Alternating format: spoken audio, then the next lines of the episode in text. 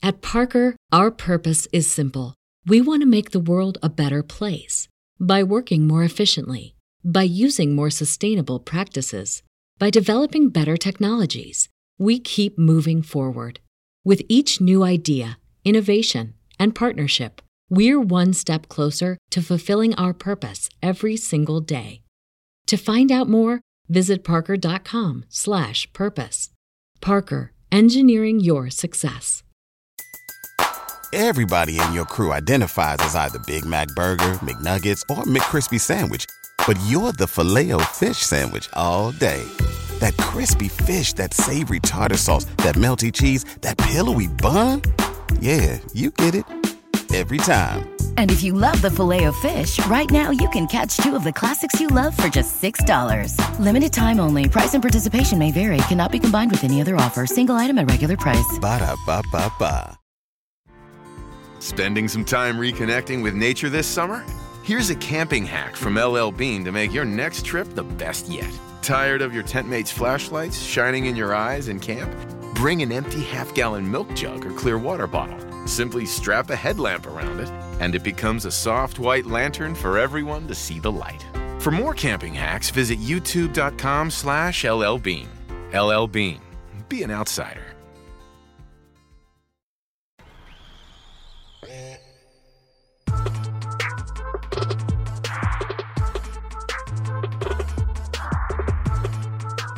Welcome, everybody, to the latest edition of the Pound for Pound podcast here on the Fight Game Media Network. This is your host, the original great Rob Silva, and today, as normal on this show, we will have a three part podcast, three segments in one podcast.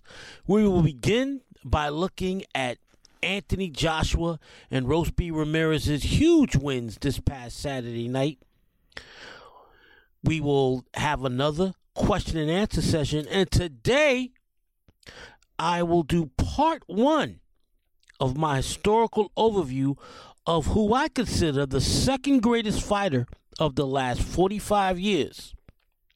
We'll be looking at the pretty boy Floyd era at 130 pounds between 1998 in 2001. Well, we go back to 1996 because that's when he turned pro. In 2001, that's my second greatest fighter of the last 45 years, pretty boy Floyd Mayweather.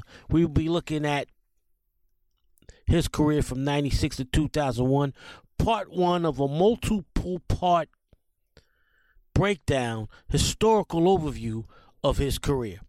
But before we begin to talk about the fights that happened this past weekend.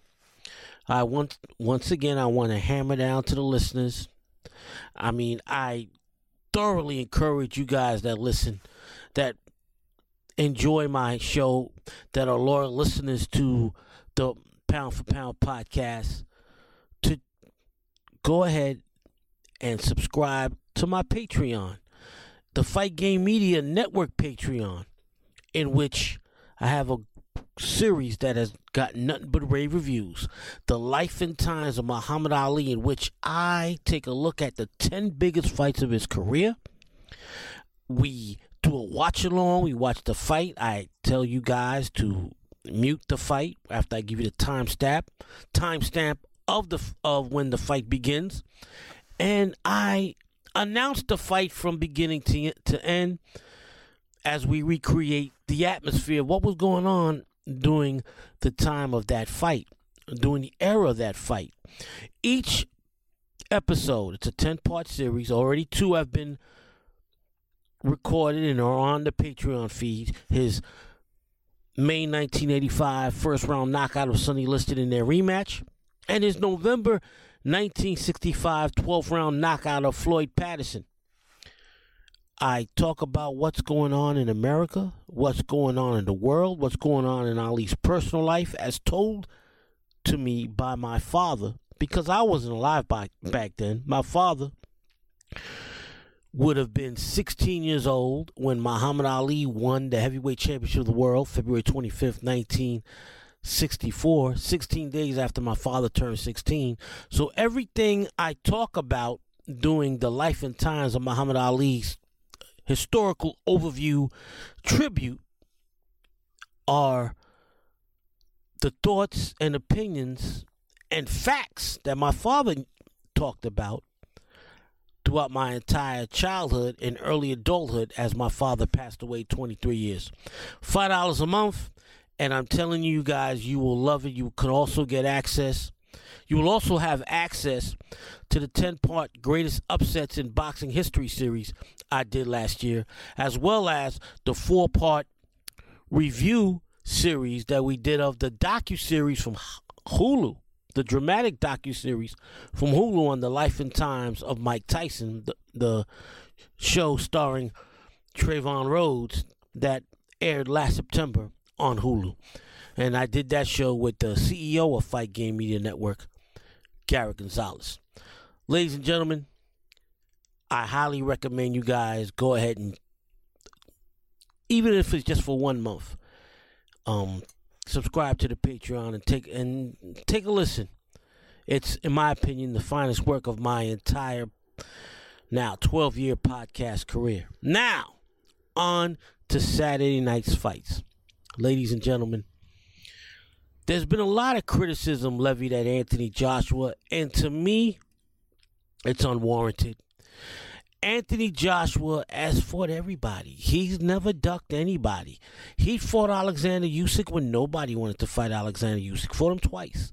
Lost two very close decisions. It wasn't like Usyk mopped the floor with him. Both fights were very tough, and Usyk had to pull it out down the stretch. Yes, he had no business losing to Andy Ruiz because I think Andy Ruiz is an overrated fighter. But let's not uh, uh, let let's not take away from the fact that after getting knocked out by Andy Ruiz, he came back and he easily defeated Andy Ruiz by a 12 round decision to regain the heavyweight championship of the world. He's got three losses. He avenged one of them Anthony Ruiz. I mean, to Andy Ruiz. He lost two very close decisions, and without a doubt, he lost those fights, but it was very competitive, and he tired down the stretch and losing to Alexander Usyk. So he goes and hires Derrick James, and he goes to Texas to train. And you see Anthony Joshua, who's always had a tremendous left jab, work work on that jab and do everything off that jab to soundly defeat a very game and tough Jermaine Franklin Saturday night well, Saturday afternoon in in in the United States at a sold out Oz Arena. Ladies and gentlemen, Anthony Joshua continues to be one of the biggest box office superstars in boxing. He sells out every place he goes. He has he has sold out the Staples Center, Madison Square Garden, the uh the O2 Arena. I said if I said eyes, I apologize. The O2 Arena in London. He has even sold out Wembley Arena and Wembley Stadium in London. The man is pure box office, whether in America, Europe, the Middle East. He's guaranteed box office. Now, why is Anthony Joshua so popular? Well, look at him. Now, while I was watching the fight this morning before I recorded the podcast, my mother, who's 75 years old, and I've been taking care of my mother since my father died 23 years ago. The same, um, my um, as I promised to my father on his deathbed that I would take care of his wife, my mother, after he passed away. She came into the living room and she saw I was watching boxing and she sucked her teeth. Then she looked at Anthony Joshua and she was like, oh, he's such a beautiful looking man. I said, yeah, yeah, well, without a doubt. The reason why Anthony Joshua is such a huge box office star wherever he goes, why he sells tickets is not only can he fight, and people stop criticizing his fighting style, he can fight. The man has had a tremendous career. If Anthony Joshua retired today, if I had a vote for the International Box Hall of Fame, I'd vote him in right away.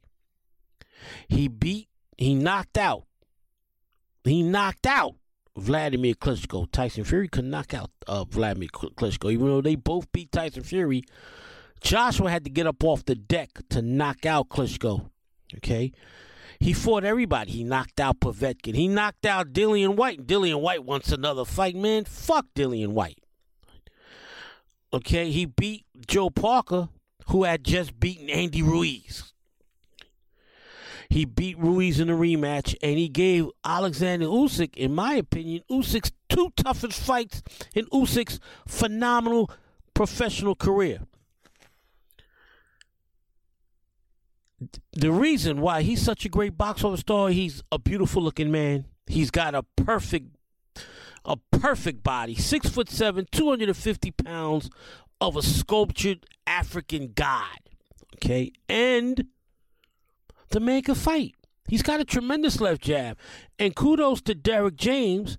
He is doing with Anthony Joshua what Emanuel Steward did with Lennox Lewis, and that is have everything come off that beautiful jab of his. And throughout the fight with Jermaine Franklin, he stood tall. He banged that jab. He landed beautiful right crosses off that jab. Jermaine Franklin has a tremendous chin. Somebody else would have got knocked out. Anybody else would have got knocked out. Franklin took a ton of punishment while Joshua stood tall and boxed and people criticizing him saying oh he looked he didn't look too impressive he impressed the hell out of me right and if he continues this to fight like this he has a shot in my opinion to beat both Deontay Wilder and Tyson Fury if those fights ever come across and are made. Now, I agree with Anthony Joshua. Dillian Whyte doesn't. He's wasting his time fighting Dillian Whyte. Anthony Joshua now has to fight either Deontay Wilder or Tyson Fury. He doesn't. He doesn't deserve another fight with Usyk because he's lost two consecutive times to Usyk, but he does deserve an opportunity to face either Deontay Wilder or Tyson Fury. Tyson Fury versus Anthony Joshua will sell out Wembley Stadium within an hour. Deontay Wilder versus Anthony Joshua will sell out any arena in the United States the, the Staples Center, Madison Square Garden, Barclays Center, T Mobile Arena. Hell, you put it in Dallas, uh, Cowboy Stadium in Dallas, Texas, easily 50 to 60,000 people will pay to see that fight. I want to see Joshua Wilder. I want to see Joshua Fury. I don't want to see Joshua against anybody else. I need Anthony Joshua in a huge fight, huge big, a huge payday for all the combatants involved. NFL Sunday Ticket is now on YouTube and YouTube TV, which means that it just got easier to be an NFL fan, even if you live far away. Like maybe you like the Bears, but you're hibernating in Panthers territory. But with NFL Sunday Ticket, your out of market team is never more than a short distance away. Specifically, the distance from you to your remote control. NFL Sunday Ticket, now on YouTube and YouTube TV. Go to youtube.com slash presale to get $50 off. Terms and embargoes apply. Offer ends 919. No refund. Subscription auto renews. What's up? It's Kaley Cuoco. When it comes to travel, we all have a happy place. I just went to my happy place. I just went to Maui, and it was truly amazing. Priceline has always been about getting you to your happy place for a happy price with deals you really can't find anywhere else. Like up to 60% off select hotels in Costa Rica or five-star hotels for two-star prices in Cabo. Go to your happy place for a happy price. Go to your happy price, Priceline. Now on to the the main the main fight Saturday night. And we saw Robeisy Ramirez win the WBO the WBO title, I believe, at 130 pounds. The junior, uh, or is it no, the 126 pound featherweight. Robeisy Ramirez, two time Olympic gold medalist, against former junior featherweight champion Isaac Dog Dogboe. Isaac Dogboe is a brawler, period. He has no boxing ability. He's a brawler. He tries to knock you out. He's he fires missiles and because of that, he's wide open for counters. And his defense is atrocious. And Robeisy Ramirez stayed calm. And with that Cuban style, his style is similar to a Luis Ortiz, similar to a what's my brother's name? Guillermo Rigondeaux, where he tries and catch, catches you with that left cross counter, and he caught Dogby Dog Bay. I apologize for calling him Dog Dogby. No, Dog Bay. He caught Dog the the Ghanaian Dog Bay all night long with that left cross. Now you could make an argument that Isaac won the first two rounds, but from rounds three to when he knocked down Dog Bay early in the twelfth round, Ramirez was landing that left cross counter at will all night long. Beautifully done. Beautiful boxing. He didn't waste any movement. He stayed in the pocket. He would either feint with a jab or, or, or, or set up the jab and counter with the left cross all night long. He used Dogboe's aggression against him, his horrible defense against him. And Ramirez, like Joshua early in the fight, not only was working off the jab and landing their crosses. Anthony Joshua's right cross, uh, Robeisy Ramirez's left cross. They did it without getting hit a lot. Ladies and gentlemen, we see a lack of defense in boxing today with the young up and coming fighters. These guys have no regard for their future. They take far too much punishment.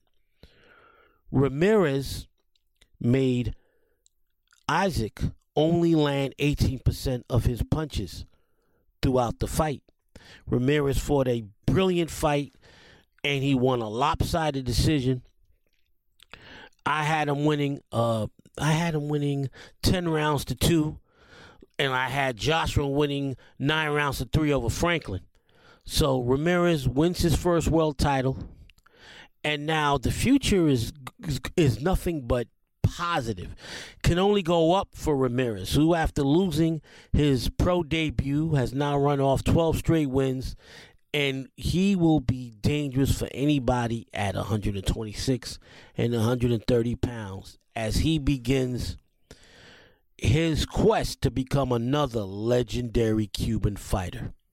So, ladies and gentlemen, those were the big biggest fights of this past weekend, and real quick my MVP for the week goes to Robeisy Ramirez because we all expected Joshua to beat Franklin. I predicted Joshua would knock out Franklin. He didn't. He won by runaway decision. But Ramirez finally shows the greatness that we expected from him after winning two gold medals and defecting to the United States.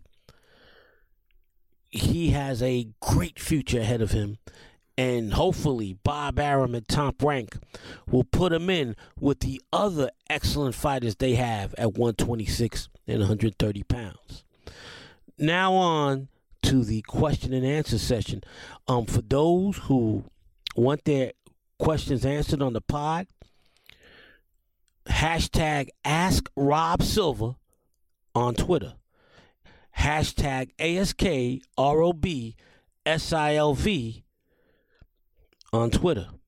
All right, now, here we go. First and foremost, from a Julian Streeter. Shout out to Julian Streeter, young young brother that I talk to on Twitter all the time, who's very knowledgeable in the sport of boxing. His question is, in your opinion, is Floyd Mayweather historically the greatest 130 pound ever title holder? Well, that question will be answered in the historical overview, part one of Floyd Mayweather, later on in today's podcast. So, uh, Julian, hold tight. Your question will be answered shortly. LL School K asked me, How would you rate Joshua Clottey on a scale of 1 to 5 as a fighter? Maybe a 3, more more more likely a 2.5. Joshua Clottey had a solid career, but when you go a scale of one to five, a five is a Hall of Fame fighter. Joshua Clottey was not a Hall of Fame fighter. A four is a great career and borderline Hall of Famer. Joshua Clottey's not a Hall of Famer. Three is a good fighter. 2.5 is a decent fighter. I'll give Clottey a three. Good fighter. He was a good fighter. He beat Zab Judah to win the vacant IBF title. Then in his next fight, lost a very close decision to Miguel Cotto, gave Cotto hell. And then the fight after that, because Cotto would then lose his title to Pacquiao after beating Clottey. actually, no. Let me backtrack there a second. Cotto lost? Yeah, because this was after this was after Cotto had uh been uh massacred by Antonio Margarito. Okay, yeah, and then Cotto would lose that title again to Manny Pacquiao. Pacquiao then defended against Clottey, and Clottey did everything he could to survive. Clottey didn't try to win, and Clottey lost uh, uh, I mean, he, was bombarded over 12, a lopsided 12 round decision. Clottey lost. And after that, Clottey mailed it in, fought a few more times, even fought a few years ago, but was never again a real contender for a world title shot. Manny Pacquiao all but finished him off. Clottey only lost five, times, was never knocked out, and that's considering Clottey lost to Antonio Margarito, Miguel Cotto, and Manny Pacquiao. He never got knocked out. He beat Zab Judah. That's his biggest win. Not enough to warrant a four, and definitely not a five, and a trip to Hall of Fame. So uh, that answers your question, LL. Okay, next question. I know I got a question. My, uh, my my buddy Luigi. Luigi asked, "Answer, please. How do you think a fight between David Benavidez and Boo Boo Andrade plays out? I favor Andrade to tie him up a notch and win the decision. I like Andrade a lot, just too ina- too inactive. I will I will save my answer for if they ever fought each other.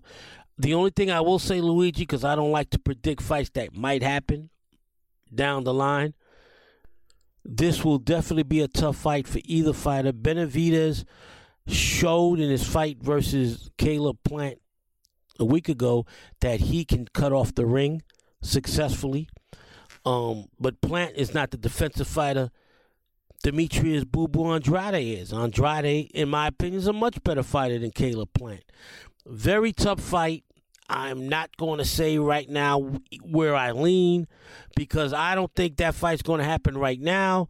I think what I think is going to happen is, and I hope I'm right, that Benavidez fights Canelo, and the winner of that fight should fight Andrade. Fingers crossed on all of those, on all on on all of those uh, coming to fruition. Now on to three questions from my New Orleans friend, my, my buddy from New Orleans, Terrence. Terrence asked, three, first of three questions. What do you think about the Derek Carr signing by the Saints? Terrence, Derek Carr has never impressed me. To me, he's a run of the mill quarterback. He doesn't have any speed. Um, I've never been impressed by his arm he ain't no Drew Brees. And you know, we're not seeing another new Drew Brees coming in, but if you're going to spend all that money for Derek Carr, why couldn't they go out and get a Lamar Jackson? Terrence, imagine Lamar Jackson in the Superdome eight or nine times a year. You know how you, you're you're you're a New Orleans native. You've been to several Saint games. I've only been to two when I was living there in the late 80s.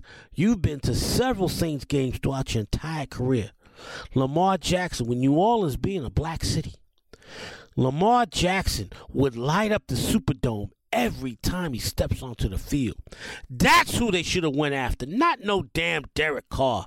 Derek Carr, another run-of-the-mill quarterback that's going to lead to a 9 and 8, maybe 10 and 7 season, first round uh, playoff elimination. Why did Roy Jones stop comment, commentating after HBO? Well, Roy hasn't stopped commentating, um, Terrence. And speaking of Roy, he lost a fight against an MMA fighter, Anthony Pettis, this past Saturday. I'm not going to talk about it because, first and foremost, Roy Jones, same age as me. 54 year old Roy Jones does not belong in the ring, all right?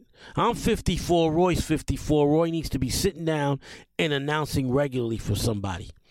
Okay, Roy has been announcing on and off for Probellum, but the fact that none of these streaming services, none of these networks have signed Roy, who, in my opinion, is the greatest color commentator in the history of boxing, to a contract. You got this coon, this buffoon, Timothy Bradley with his hooked on phonics. dropout ass, uh, g- giving you just giving you gibberish every week on television. You got the moron, Sergio Moron and Chris Mannix on the zone, giving you misinformation week in and week out. Roy, for what you're paying those four clowns, two clowns on each uh, network, you could combine those salaries, give it to Roy, and just have Roy with the main announcer, with the lead announcer. This is it just makes no fucking sense that Roy Jones is not announcing for DAZN or ESPN, that he's announcing for a a uh, run of the mill fly by night uh, boxing streaming service in Probellum TV. Uh uh It's criminal, and Roy should never be allowed to be to, to step in the ring again. And um, one last question from Terrence: If Canelo loses to Benavidez, does that affect his legacy? And why doesn't he want to fight Charlo? I don't know why he wouldn't fight Charlo, but I tell you right now, Charlo doesn't deserve a shot at, at, at Canelo.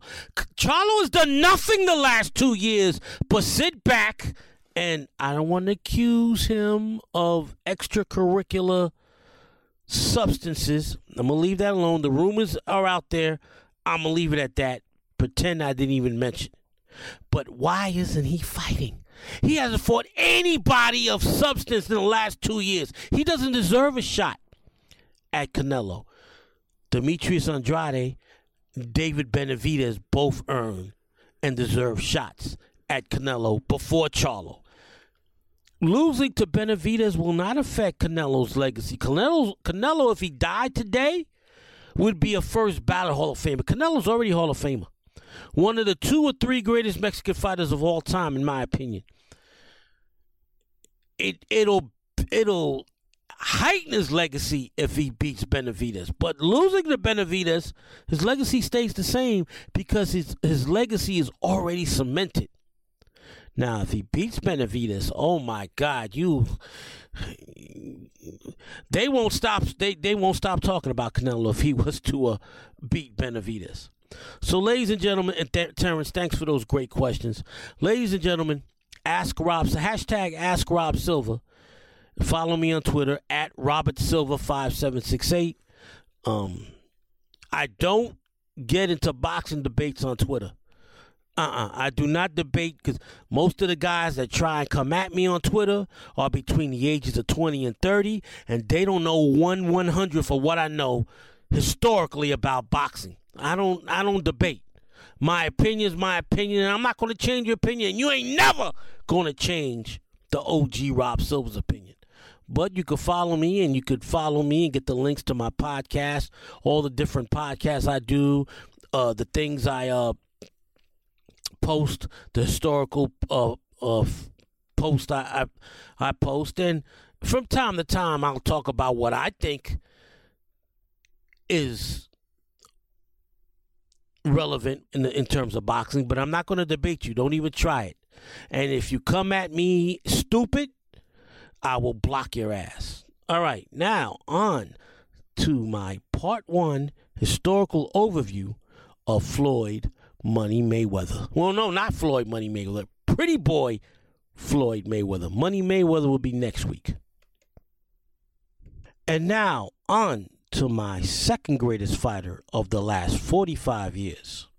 Before the multiple homes and luxury cars, before the women in entourage, before the arrogant behavior and lavish lifestyle, before he was Money Mayweather, Floyd Mayweather was just pretty boy Floyd Mayweather. Arguably already the greatest defensive fighter of all time. He was also the greatest super featherweight that ever lived, bar none. The first time I saw Floyd fight was when he was 19 years old, winning a bronze medal at the 1996 Atlanta Summer Games. My father and I were both impressed with his boxing ability and felt that he could be something special. We were both fans of his uncle Roger when he boxed and thought that Floyd could be a better version of his uncle as he was as he was much quicker. We remembered seeing his father Floyd Sr., who was nothing special as a fighter when he fought. At the time, Floyd Sr. was in prison, so Roger and their brother Jeff trained Floyd early on in his career. Floyd improved immensely his first two years in the ring, and after 17 fights, received a shot at the WBC Super Featherweight Champion Genaro Hernandez. At this point, Floyd was now being trained by his recently released from prison father. It would be the beginning of an almost 20 year period of boxing superiority for the 21 year old Floyd. On October 3rd, 1998, the boxing world was introduced to the incredible boxing acumen of Floyd. Hernandez stood 5 foot 11, a full 3 inches taller than Floyd. Hernandez was a counterpuncher with, a, with an excellent jab. My father and I figured he would be a very difficult challenge for Floyd. What occurred was Mayweather's coming out party. For the first three rounds, Floyd brilliantly boxed Hernandez's ears off. Hernandez did not use his jab at all. Instead, he attempted to counter Floyd's rapid combinations. Unfortunately for Genaro, Floyd's jab, movement, and hand speed were too much to overcome. He made Hernandez look like a statue. Beginning in round four, Floyd began walking Hernandez down and behind his piston jab, punished Genaro from pillar to post. Finally, at the conclusion of the eighth round, Hernandez's brother and trainer Rudy stopped the fight. When the fight ended, my father said that other than Sugar Ray Leonard, Floyd was the closest fighter he ever saw who fought like Muhammad Ali. My father passed away in 2000. If he only knew how prophetic that comparison would become. Two months later, Floyd made his first defense against the dangerous Puerto Rican from Gary, Indiana, Angel Manfredy. Manfredy had just come off impressive knockout wins over Jorge Paez and Arturo Gatti. Despite those big wins, Manfredy needed a real life angel to get him a win over the vastly superior fighter in Mayweather. Once again, Floyd put on an incredible display of speed and ring generalship. Late in the second round, Mayweather staggered Manfredy with a booming right cross and landed close to 20 unanswered punches before referee Frank Santore wisely stopped the fight. Over the next two years, Mayweather continued to impress as he easily defended his title four times before agreeing to fight 130 pound IBF champion Diego Corrales in one of the biggest fights in the history of the super featherweight division. Also, Floyd made a significant change by firing his father and re and rehiring Roger to be his trainer. It was a wise decision as Roger emphasized offense while his brother was a defensive specialist. Floyd's defense was already at a legendary level. In order for him to defeat the almost six foot Corrales, he needed to improve offensively. This resulted in one of the single greatest performances in boxing history. One of the biggest regrets I had about this fight was that my father had passed away six months prior to the fight. He would have made a ton of money betting on Floyd, and he would have seen just how Ali Floyd, Ali like Floyd was the night of January 20th, 2001. That night, Floyd put on a boxing clinic. Just like he did versus Hernandez, Floyd's jab was on fire. He made Diego look slow and sluggish as he circled and landed at will. Diego's vaunted right hand right hand kept missing the entire night. At the beginning of the seventh round, Mayweather landed a blazing left hook reminiscent of Roy Jones that dropped Corrales for the first knockdown of the fight. A minute later, he dropped Corrales for a second time with another wicked left hook. Then, with seconds left in the round, Mayweather landed a rapid fire wicked combination that dropped Diego for a third time.